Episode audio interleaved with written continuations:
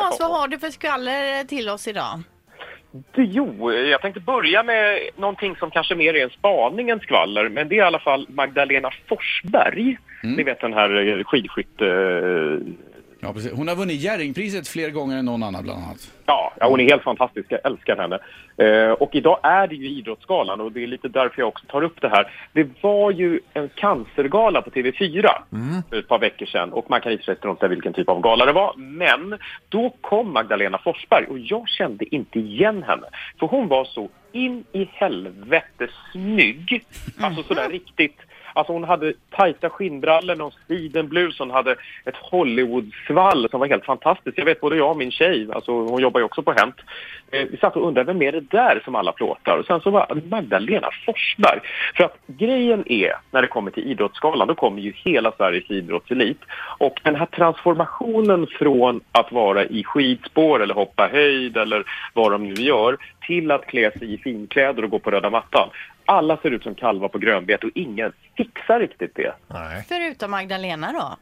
Ja, det gjorde inte hon heller en gång i världen kan jag säga, men eh, nu, några år efter att Ja. hon har slutat, så har hon verkligen liksom blivit alltså, skitsnygg. Alltså, Men man kan, man kan ändå tycka att de borde ha ganska bra förutsättningar med tanke på att de borde vara väldigt vältränade och, och hela det där köret. Ja, problemet är att de nästan är lite för vältränade. Jag vet Carolina Klüft i liksom tight klänning, det blir lite sådär...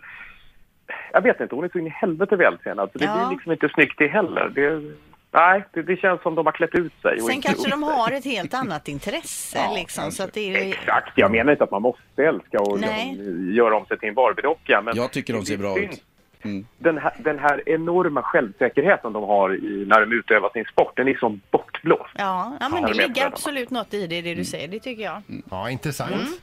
Men vi får se, jag återkommer till Ja. Idrottsgalan nästa Yes. måndag. Ja, bra. Eh, Rafael Edholm, skådisen, eh, är ju ihop med en ung tjej, toppmodell Freja. Hon vann ju toppmodell. Just Eh, och de har lyckats med någonting som väldigt få kändisar gör. De har lyckats gifta sig och sen hålla det hemligt i, jag vet inte hur länge, eller det blir tio månader. De gifte sig nämligen i mars förra året. Ja, och vad tycker vi om det Hans? Att hålla det hemligt? Ja, ja, alltså jag, jag blir ju galen på mig själv. det är bara att gå hem och göra läxan igen. Ja. Eh, men en liten de- rolig detalj också som vi fick tips om det är att han köpte ett graviditetstest på ett apotek på Söder här för ett par veckor sedan. Så Hade du att, en eh, eh, spanare ute där? ja, jag hade mina förlängda ögon och öron. Så att Mm. notch, notch. Man vet aldrig eh, vad som kan hända här om några månader. Ja. Rafael relation. kanske är gravid, man vet aldrig. Ja, man vet. Nej, nej, Det nej. var inte så. Han har Det var Nej, inte förlåt. Missförstånd. Han har verkat lite snarstucken de senaste gångerna. Ja, exakt. Ja. Eh, och sen en sista grej här. Eh, Fadde, den legendariske eh, Dörrvakten. dörrvakten, tack. Eh, som då har eh, kanske mest omskriven för sina många relationer. Jag vet att vi har skrivit elfte gången gilt? frågetecken. Han har alltså elva brutna förlovningar. Nu har han en ny tjej igen. Han driver numera en nattklubb på Söder som heter Underbara Bar. Hon jobbar notch notch som servitris där. Eh, hon är 27, han är 49 och eh, ja, de är ihop och han har bekräftat det. Så Jaha. att det är väl bara att säga grattis och tolfte gången gilt. Ja, Ja. hoppar vi på det bästa här då. Vi håller inte bara tummarna längre utan vi håller allt annat också. Är det någon eh, kyrka som ska smyckas snart igen? Vad sa du? Då är det någon kyrka som ska smyckas snart igen men avsmyckas innan det är Ja, dags. exakt. Ja. Runaway Bride. Ja, jag vet inte. Ja. Men vi, vi, trägen vinner, så att jag måste i alla fall säga att jag är lite imponerad av han.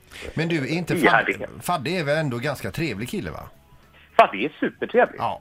Det är bara att han har, han har hamnat i någon sorts liksom lite clownfack på grund av att han har alla de här relationerna. Och varje gång han blir ihop med en tjej så är han ju inte så återhållsam. Han säger inte att ah, vi får se hur det går, jag tar en dag i taget. Utan det är liksom, det här är kärleken i mitt liv ungefär. va? Så att, men, men han ger inte upp. Nej. Vi håller tummarna för Fadde. heder åt det. Ny säsong av Robinson på TV4 Play. Hetta, storm, hunger. Det har hela tiden varit en kamp. Nu är det blod och tårar. Fan händer just nu. Det. är Detta är inte okej. Robinson 2024, nu fucking kör vi!